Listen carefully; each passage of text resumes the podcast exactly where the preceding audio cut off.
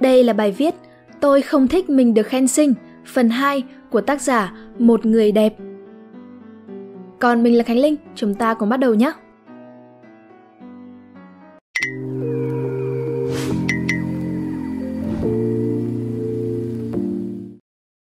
Gia đình tôi không quá giàu có nhưng mà cũng đầy đủ. Tôi thấy mình may mắn vì không phải lo cái ăn cái mặc hàng ngày. Từ nhỏ tôi có cơ hội được học nhiều thứ.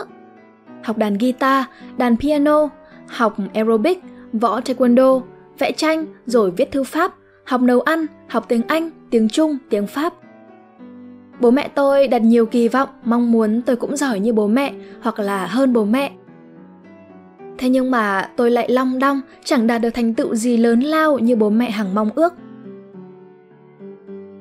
Nhà nội tôi gốc Bắc, sau này vào Nam sinh sống, gia đình kinh doanh. Hồi đó bố tôi học chuyên Pháp, ngoại hình cao ráo, sáng sủa, tài giỏi, từng làm lãnh đạo rất nhiều năm. Mẹ tôi gái Nam, chuẩn nữ công gia chánh, là tuýp phụ nữ truyền thống. Gia đình bên ngoại bề thế, ông cố tôi ngày xưa là địa chủ nổi tiếng. Thuở còn con gái, mẹ tôi đẹp vô cùng, từng là hoa khôi ở trường đại học, từng du học ở Trung Quốc. Bố tôi là tuýp gia trưởng vì sinh trưởng trong một gia đình gốc Bắc rất nặng tư tưởng phong kiến. Mẹ tôi cũng khó tính vì từ nhỏ đã được giáo dục trong môi trường hà khắc và được dạy dỗ để trở thành cô tiểu thư con ông hội đồng. Từ bé tôi đã chịu sự quản thúc của bố mẹ rất nghiêm, gia đình tôi trong mắt thiên hạ là một gia đình gia giáo chuẩn mực. Vậy nên việc tôi không học trường chuyên nữa khiến bố tôi tức giận cũng là điều dễ hiểu. Nó cũng là lý do châm ngòi cho càng nhiều cuộc cãi vã của bố mẹ tôi. Chính vì những hình ảnh quá đẹp đó của gia đình mình nên tôi luôn sống trong áp lực. Tôi bị dán nhãn và cũng tự dán nhãn bản thân, để rồi luôn giới hạn mình vào những khuôn khổ. Rồi dần thành một đứa yếu đuối, ngại va chạm, thiếu kinh nghiệm sống. Vì sao tôi không kể hết câu chuyện bị xâm hại năm chín tuổi với bố tôi? Vì bố tôi là người rất trọng thể diện, rất giữ hình tượng, nên tôi chắc chắn rằng bố sẽ không bao giờ làm lớn chuyện để bênh vực tôi.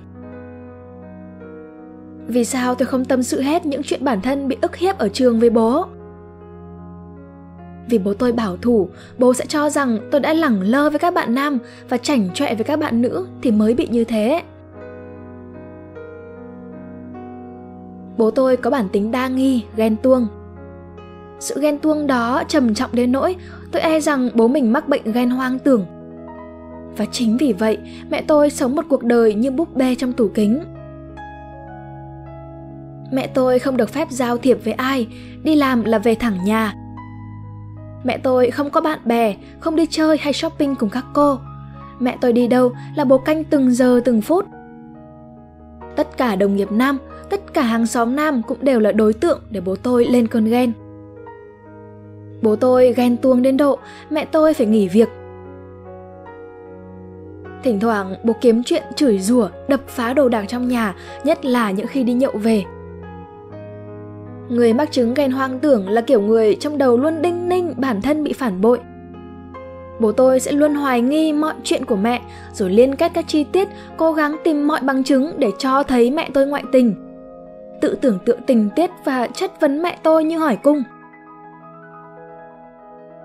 Tôi luôn bị một nỗi ám ảnh rằng nếu biết những chuyện đã xảy ra với tôi, bố sẽ mắng chửi tôi là giống tính mẹ, bố sẽ dùng những lời lẽ bịa đặt và xúc phạm như những gì bố đã nói với mẹ. Và mẹ tôi cũng biết điều đó, vậy nên đối với chuyện của tôi, hai mẹ con chỉ biết ôm nhau mà khóc. Cuộc sống hôn nhân của bố mẹ tôi không hạnh phúc. Mẹ tôi ngày càng già đi, tính cách ít nói, cằn cỗi đi, cũng không ngọt ngào dịu dàng với bố. Bố tôi thì công việc ngày càng thăng tiến, giao thiệp bên ngoài nhiều, hay đi tiếp khách, bạn bè tụ họp. Bố tôi có nhiều người ái mộ. Tôi rất căm ghét những người phụ nữ đưa đẩy, đeo bám bố tôi ở bên ngoài. Với những người khác thì bố lịch sự và tinh tế, rồi hòa nhã, vui tính. Nhưng về nhà với mẹ con tôi thì bố lại cáu gắt, nạt nộ, kiếm cớ la mắng. Bố tôi chẳng bao giờ nói những lời tình cảm với mẹ tôi. nhưng tôi từng gọi điện thoại cho một người phụ nữ cùng bố tôi mỗi ngày nhắn tin lãng mạn tình tứ. Bố tôi chẳng bao giờ rủ mẹ tôi chụp ảnh cùng. Thế nhưng mà tôi từng thấy hình ảnh bố chụp cùng một cô đồng nghiệp xinh đẹp đăng trên Zalo của cô ấy. Tôi biết mình đã chịu ảnh hưởng rất nhiều bởi tính cách cam chịu của mẹ. Từ lúc bé đến tận bây giờ, trong công việc hay cuộc sống, khi bị ức hiếp, tôi vẫn chỉ biết khóc mà không dám tự lên tiếng để bảo vệ mình. Những cuộc cãi vã của bố mẹ, những tiếng chén bát vỡ, tiếng khóc lóc khiến tôi bị ám ảnh tâm lý. Khi tôi đi ngoài đường, nếu đi ngang một trận đánh nhau của đám thanh niên trai tráng hay là một vụ đánh ghen rất nhiều người hiếu kỳ vây quanh, tôi sẽ có biểu hiện tay chân run rẩy, lái xe loạng choạng, người tôi toát ra nhiều mồ hôi và tim tôi đập loạn xạ. Hồi tôi học đại học, có lần tôi đi mua nước đá, tôi đã đưa tiền rồi mà người ta bảo chưa, rồi cô đó có to tiếng quát tôi. Tôi giải thích nhưng mà người ta không nghe. Thế là tôi sợ quá, vội vàng đưa tiền. Tôi quay đi rồi, ngay sau lưng là tiếng chửi lầm rầm, bảo tôi trong mặt mũi xinh xắn ăn mặc đẹp vậy mà định quỵt vài ngàn nước đá. Tôi chỉ cúi đầu, nước mắt lã chã rơi và tim đau như cắt vì thấy nhục. Tôi nhục vì sự hèn nhát nhu nhược của bản thân.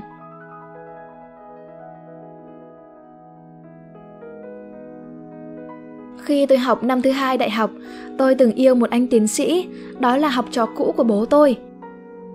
Mối quan hệ của chúng tôi tuy rằng không công khai trên mạng xã hội hay ở trường, vì anh ấy không dạy tôi nhưng lại là giảng viên ở khoa tôi. Nhưng bố mẹ tôi và bố mẹ anh ấy đều biết và cho phép chúng tôi qua lại. Chúng tôi yêu nhau được mấy tháng thì bạn gái anh ấy về nước. Họ đã có một mối quan hệ yêu đương hai năm, yêu xa một năm. Và anh còn thậm chí đã hứa sẽ cưới chị ấy sau khi học xong. Tôi chưa bao giờ dám nghĩ đến việc mình trở thành kẻ thứ ba phá hoại hạnh phúc của người khác. Kể cả trong mơ, tôi cũng không bao giờ ngờ tới. Tức giận vì bị lừa dối, chị ấy đã đăng một bài viết rất dài trên mạng để buộc tội anh ấy và cả tôi. Đợt đó tôi có tham gia phỏng vấn một chuyến trao đổi sinh viên đi Hàn và bị đánh rớt. Tôi vẫn nhớ như in lời của một người cô hôm phỏng vấn đã nói với tôi trước tất cả sinh viên và thầy cô có mặt. Tôi không ngại cho em biết bảng điểm học tập và chứng chỉ tiếng Anh của em đủ điều kiện để được chọn, nhưng em bị đánh rớt vì vụ lùm xùm với một thầy trong khoa. Chuyện đó làm bố tôi càng căng thẳng với tôi hơn. Tôi cũng chẳng hiểu tại sao bố lại hành xử như thế, tất cả tội lỗi là của một mình con gái bố gây ra. Trong khi đó, đó lại là học trò cưng của bố ngày xưa, là người bố đồng ý cho tôi yêu. Lời dị nghị của thiên hạ khiến bố tôi sự ảnh hưởng đến uy tín và hình tượng của bố. Còn người yêu cũ của tôi, sau hai tháng chúng tôi chia tay thì anh ấy kết hôn. Tôi nhận được một lời xin lỗi và thú nhận duy nhất. Anh tiếp cận em vì bị vẻ ngoài của em thu hút. Anh cũng tiếp cận em vì hy vọng cậy nhờ được tầm ảnh hưởng và sự quen biết của bố em để tiến thân. Từ đó tôi bị căn bệnh đề phòng người khác. Tôi biết mình bị nhạy cảm quá mức, nhưng tôi thường hoài nghi rằng họ thích tôi vì điều gì. Mấy câu tán tỉnh, khen xinh xắn, dịu dàng tôi đã nghe đến đầy tai. Những lời ong bướm thả thính hay là qua cáp tôi cũng dần chai sạn. Hai năm cuối ở đại học, tôi bắt đầu nỗ lực hơn trong việc kết bạn. Tôi làm quen với nhiều bạn nữ, kết thân với các bạn ấy. Tôi cũng có đám bạn thân và cả những đám bạn xã giao. Thỉnh thoảng chúng tôi đi chơi và tụ họp nhà nhau. Chúng tôi tư vấn chuyện tình cảm từng đứa, cùng hóng hớt chuyện showbiz, rồi dần học cách mở lòng nhiều hơn.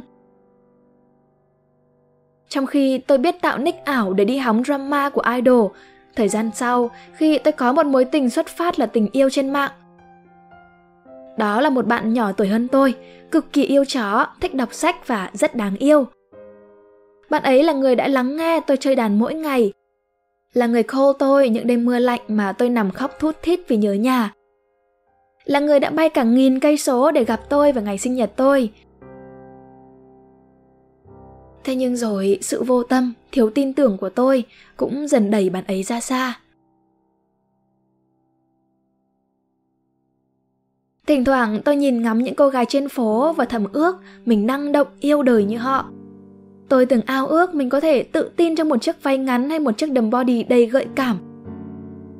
Nhưng mà tôi đã không làm được. Tôi ao ước mình đủ dũng cảm để đối mặt và lên tiếng phản kháng khi bị bắt nạt.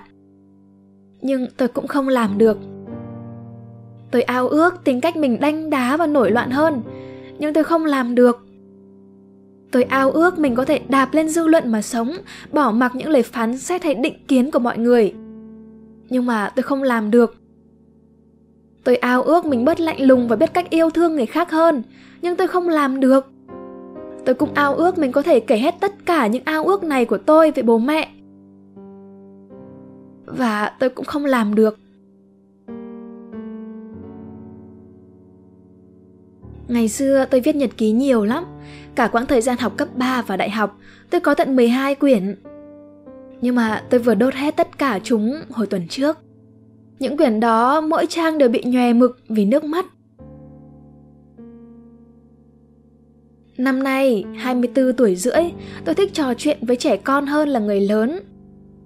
Nguồn vui của tôi là dạy đàn cho tụi nhỏ hoặc vừa nghe nhạc Nguyên Hà vừa quét bụi kệ sách của mình. Năm chín tuổi, tôi từng bị xâm hại bởi một người thầy dạy võ đáng tuổi ông tôi. Năm mười sáu tuổi, lần đầu tôi bị tố chảnh chọe kiêu căng trên confession của trường.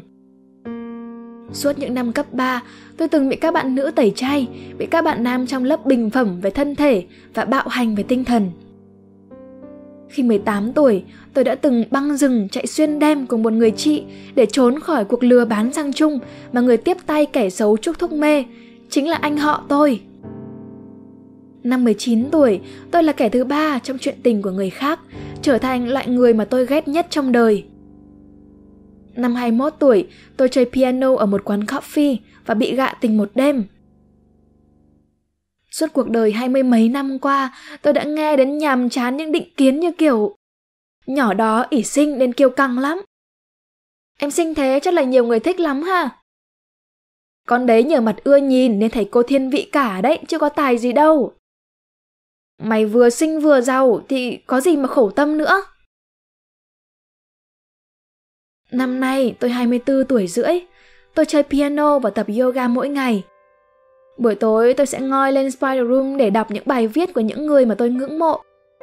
Trước khi đi ngủ, tôi nghe video của thầy Minh Niệm. Tôi xem viết lách là cách để chữa lành. Nếu bạn hỏi tôi có giận bố mẹ mình hay không?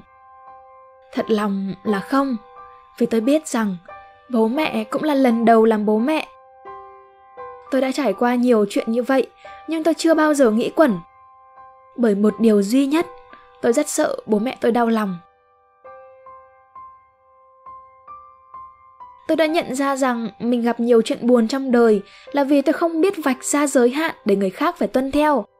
Tôi đã vô tình một cách gián tiếp cho phép họ làm tổn thương tôi mà không biết cách tự bảo vệ bản thân mình.